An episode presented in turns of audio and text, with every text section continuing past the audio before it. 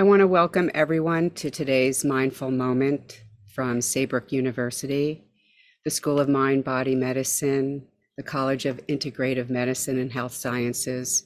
We've been bringing mindful moments to the community since the beginning of the pandemic, and we really are trying to create a space of peace and rejuvenation for everyone who might be listening to these podcasts and the students of our school who are present. So we're going to talk today for just a tiny little bit about mindfulness practice, the formal practice, which is called Shamatha Vipassana in Sanskrit. And what that means is the first word is calm abiding, which means that we're getting our body and our mind into a state of readiness to have vipassana, which is insight. If our minds are all chaotic and going 100 miles an hour, it's extremely, if not impossible, extremely difficult to have a sense of insight, to have clarity of what's going on in our current reality right before us. So we do this practice in the same way that we would go to the gym to create good muscle strength. We do this practice of following the breath and returning to the breath as an anchor to the present moment from our thinking, from our thoughts. And that creates a great muscle, a mental, emotional, and spiritual muscle within our brain, actually structurally, to be able to have more clarity in the moment. So we practice this practice so that when we are in our real life, the benefits will occur and be available to us. So we start with a sense of our posture. In life, our mental dialogue is often down-putting. We're very harsh with ourselves. So we're going to be listening to see if we can become more gentle during the practice, more tender with ourselves. So there's this sense of precious human birth. That's the attitude we begin practicing with. Precious human birth means that we are present and aware enough to appreciate and have deep and tremendous gratitude for the gift of being alive. We rush around on our treadmills and don't often take in this reality. But when we do, it actually settles our central nervous system. So we sit with a sense of precious human birth.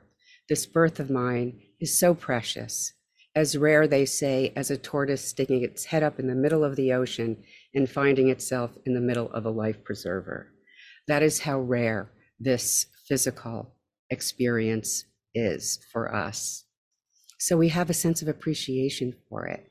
Secondly, we have dignity for ourselves rather than this harsh inner dialogue. So we sit like kings and queens in our spot with a sense of humble pride, a sense of personal dignity. We give ourselves so much credit for taking the time to do this practice, to go to the mental gym. So we sit with dignity and awareness of appreciation, with our backs straight, not leaning against anything, as we learn to be strong with agency in the world. And our spine is like a stack of golden coins reaching straight up to heaven as we sit with the sense of dignity. Our hands are flat on our thighs as we bring awareness to things that normally bypass our awareness, like the skin of our palm against our pant leg, the feeling of our foot against the floor.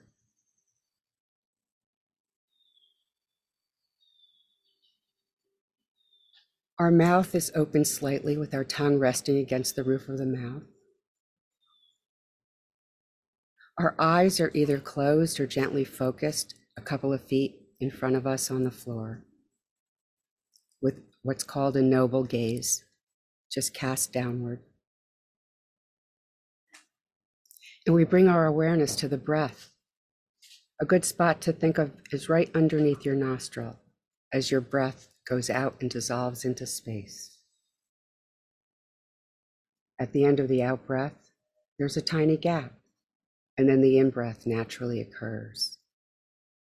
At the end of that naturally occurring in breath, another tiny little gap, a space between thoughts, a gap between breaths, as we bring our awareness again back to that long, slow dissolving out breath. When you find that you're caught in a thought, because the mind by its very nature jumps around, we will never have a quiet mind. We will only have a mind that we have learned better how to return using breath as anchor to the present moment where nothing is wrong. We won't be focusing on past guilt and future catastrophizing, but simply be able to return from all that thinking to the long, slow dissolving out breath, to the now of the present moment.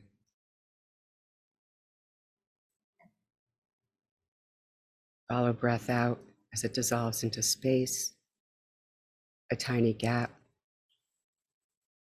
The in-breath naturally occurring, a tiny gap, and then the long, slow, dissolving out-breath. Awareness of thinking, very gently labeling it, a light touch like a feather to a balloon, they say, and then return very gently to the long, slow, dissolving out-breath.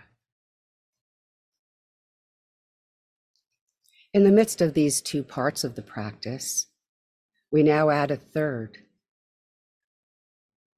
We become aware of incoming stimuli through our five senses.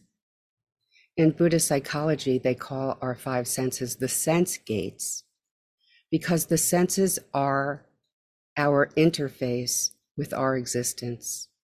We experience life through our five senses, which we often don't have enough attention for. So we're aware of the breeze on our cheek, the taste of the mint we just finished, our weight on the chair, the sound of traffic in the distance, simply and gently bringing awareness to all the incoming stimuli as we experience it through the five senses. And then bring your awareness back to the breath as it goes out and dissolves into space. So those are the core components of Shamatha Vipassana practice that we practice over and over again. And again, the goal is not to get rid of thoughts. Our mind, by its very nature and need to survive, does think thoughts and problem solve all day long. The goal instead is simply to notice the thinking and then return our awareness, like martial artists of our own mind, to the present moment, to the breath as anchor as it goes out and dissolves into space. If we practice this, informal sitting time, as well as just in our daily life as we walk down the street, noticing that we're lost in a thought, there too we can simply return to the out-breath as it dissolves into space and be more grounded where we are, right here, right now. So let's take 5 minutes or so to practice together, each in our own space, our own throne with dignity as the king and queen of our own lives, our own destiny, becoming martial artists of our mind so we can stay in a state of calm abiding even when life gets tough and rocky.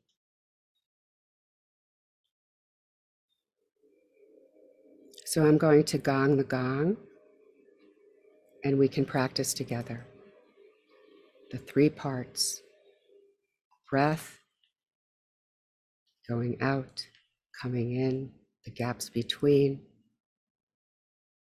awareness of thinking, and ever so gently returning to the out-breath.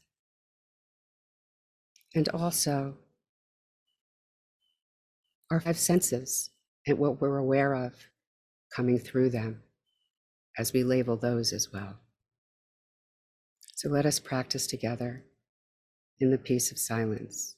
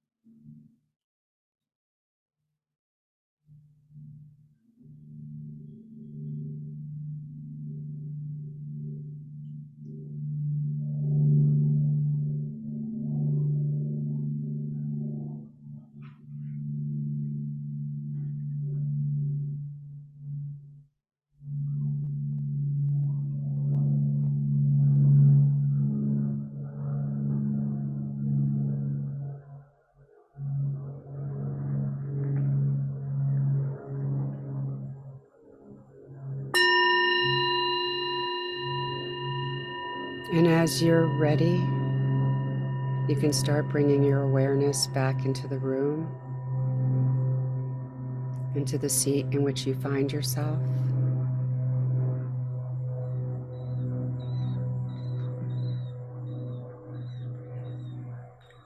Again, the nature of mind, the natural way the mind works, is to jump around like a busy monkey or a wild horse. And we, as practitioners, can bring our awareness back and steady our emotional and mental well-being, even while in the midst of chaos. So today we'll end with a quote from How to Practice Shamatha Meditation from Lama Rod Owens, which sums up what we've been practicing here today. Shamatha meditation allows us to experience our mind as it is, When we practice shamatha, we are able to see that our mind is full of thoughts, some conducive to our happiness and further realization, and others not. It is not extraordinary that our minds are full of thoughts, and it is important to understand that it is natural to have so much happening in the mind. Over time, practicing shamatha meditation calms our thoughts and emotions. We experience tranquility of mind and calmly abide with our thoughts as they are. Eventually, this leads to a decrease in unhelpful thoughts. When we experience stable awareness, we are then ready to practice Vipashyana, in which we develop into what mind is. We investigate it and understand the nature of thoughts themselves. In the Vajrayana tradition of Buddhism, the ultimate goal is to practice calm abiding and insight in union, which opens the door to realizing the true nature of mind, the true nature of mind itself. So thank you for joining us today. My name is Donna Rockwell, an instructor in the School of Mind Body Medicine. Please join us for the next mindful moment. And again, may all beings be free of suffering. Thank you for joining us.